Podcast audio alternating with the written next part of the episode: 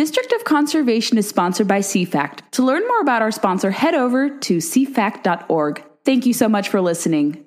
Welcome to District of Conservation. I'm your host, Gabriella Hoffman. This podcast offers a sober examination into all things hunting, fishing, shooting sports, energy, environment, and the public policy surrounding it. And this podcast also specializes in original interviews that you won't hear elsewhere. Here's what I have for you today. I hope you enjoyed my conversation with Arkansas Governor Sarah Huckabee Sanders. This week is going to be a little light on content because I have several speaking engagements this week. It is Earth Week, Earth Day, so I want to preview some of my upcoming speeches that I have this week and my final one of the spring semester happening in Wisconsin.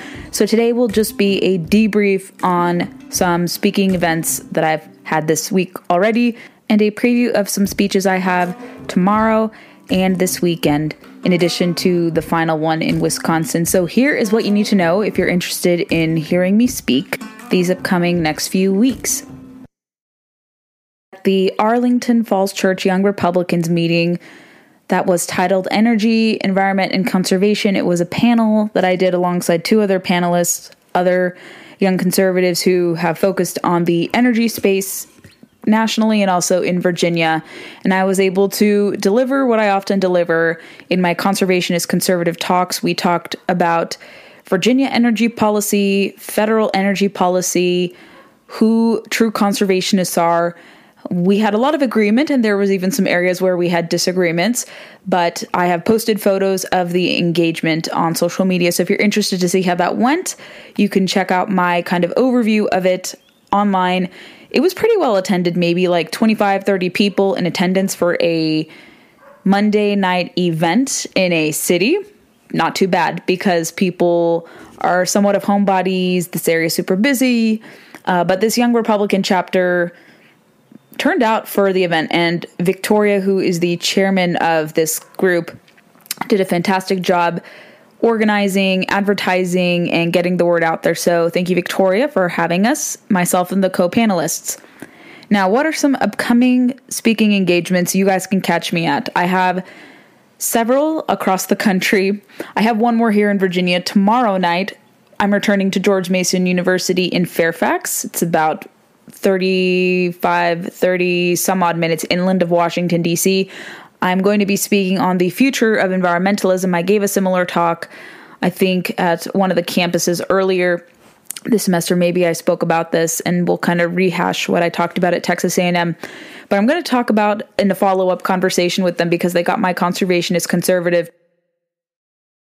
And this year, they're going to get a follow up on what is currently playing out federally, what's happening in Virginia, maybe. We'll go into that. I'll also talk about ESG the CCP buying agricultural land and some other kind of current events that I think they should be aware of. So I'm very excited to follow up with George Mason. Again, the appearance can be seen if you want to come in person at the Hub VIP room number 3, 7:30 p.m. Eastern tomorrow, April 19th, right before Earth Day. Great appropriate time to do that. So I'm looking forward to visiting Sammy Yang's group again in my return to George Mason.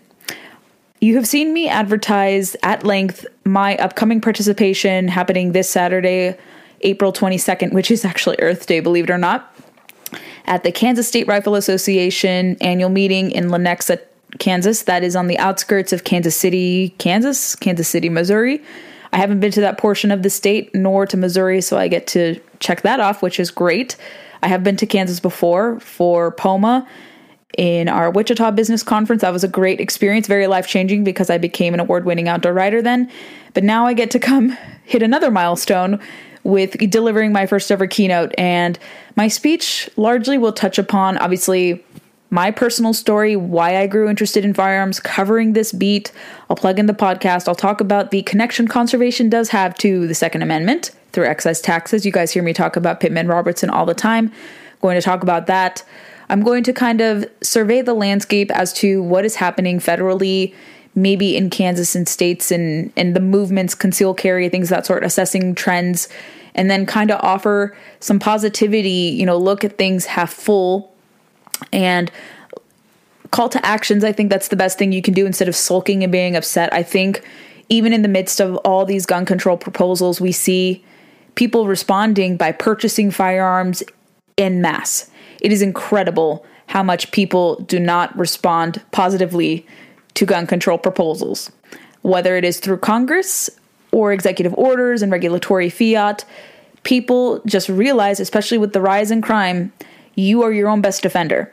So you see different demographics younger people, older people, people of different socioeconomic statuses, everyone, if they're able to and they are willing to train, is looking to purchase firearms. They're purchasing handguns. They're purchasing the oft maligned AR 15 Armalite rifles, not assault weapons, as many people say they are.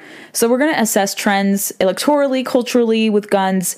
And I want to give them obviously call to action. So that's what I hope to accomplish. I have no idea if my speech will be filmed but April 22nd, this upcoming Saturday, is how you can catch my speech. I hope you are in attendance. I am excited to catch up with some long lost friends, meet some new people. Uh, it's a really great group. Uh, one of the organizers is a longtime friend of mine, and I was really honored that he reached out to me and suggested that I keynote the annual meeting there. So, very excited to head to Kansas this upcoming weekend, and I hope to catch you there if you are in the Kansas City area. And the final speech I have as it relates to conservation for this semester, and I'm thinking in terms of semester to kind of go along with colleges because I'm largely speaking to colleges. I'm going to be at the University of Wisconsin River Falls. It's about 30 35 minutes, I think, to the east of Twin Cities, Minnesota. So I get to check off visiting Minnesota in Wisconsin as well. That will be on May 4th, so May the 4th the University Center, Kinnickinnic, River Theater Room 320. I hope I pronounced that correctly, but I have a social media link. There's a graphic, accompanying graphic, that details my speech. The speech will start at 7 p.m. Central Time. For those of you in the area who are interested, I have several friends in the local area who said, Can I please come? I was like, Yes, absolutely. It's open to the public. So let's give this student group, this Turning Point USA group, big attendance if we can. I have been told that maybe up to 100 people could attend, but if 50 people come or any amount of number of people come, I'd be very happy regardless of the amount. I love interacting with people going into the flyover states, these often underappreciated states, and coming down to earth and realizing that no matter what happens in Washington, there are still wonderful people across this country, people who want to hear about conservation. And I'm humbled that I'm afforded this opportunity to speak to different audiences, to share about true conservation, to opine on these issues and why they matter. I'm very excited to talk about farming more so and some of the threats that are prevailing and concerning to me as someone who has interviewed a lot of ranchers and farmers and really values their contributions to making land better um, helping with water quality, things of that sort. So we can't dismiss farmers and ranchers. I think that's a big mistake. So that's what my talk will largely encompass when we go there. But several places you can catch me at. I have another speaking gig coming up in the summer. I can't say where yet because I'm waiting on details about what I'm actually speaking on. It either is Second Amendment again or it's going to be maybe on environmentalism. I would love to speak about environmentalism, but I spoke at this conference before. I'm going to wait for details, but as a clue, if you guys want a clue, mid July at this conference. Before I conclude today's episode, here's a quick programming note. If you are interested in cryptocurrency, Bitcoin, I'm not telling you guys anything, but if you're interested in these topics, you've heard that these digital coins are very toxic to the environment. The Bitcoin mining process is horrible for the planet. The emissions that it produces are terrible.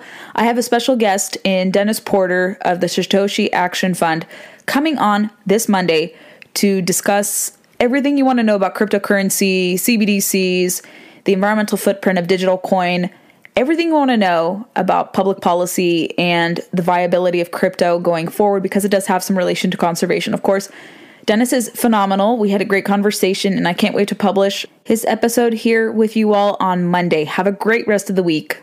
Thanks for listening to today's episode. Make sure you're connected to us on social media Facebook, Instagram, and Twitter. And also on your preferred player, we recommend Apple Podcasts, where you can leave us reviews if you really like the content.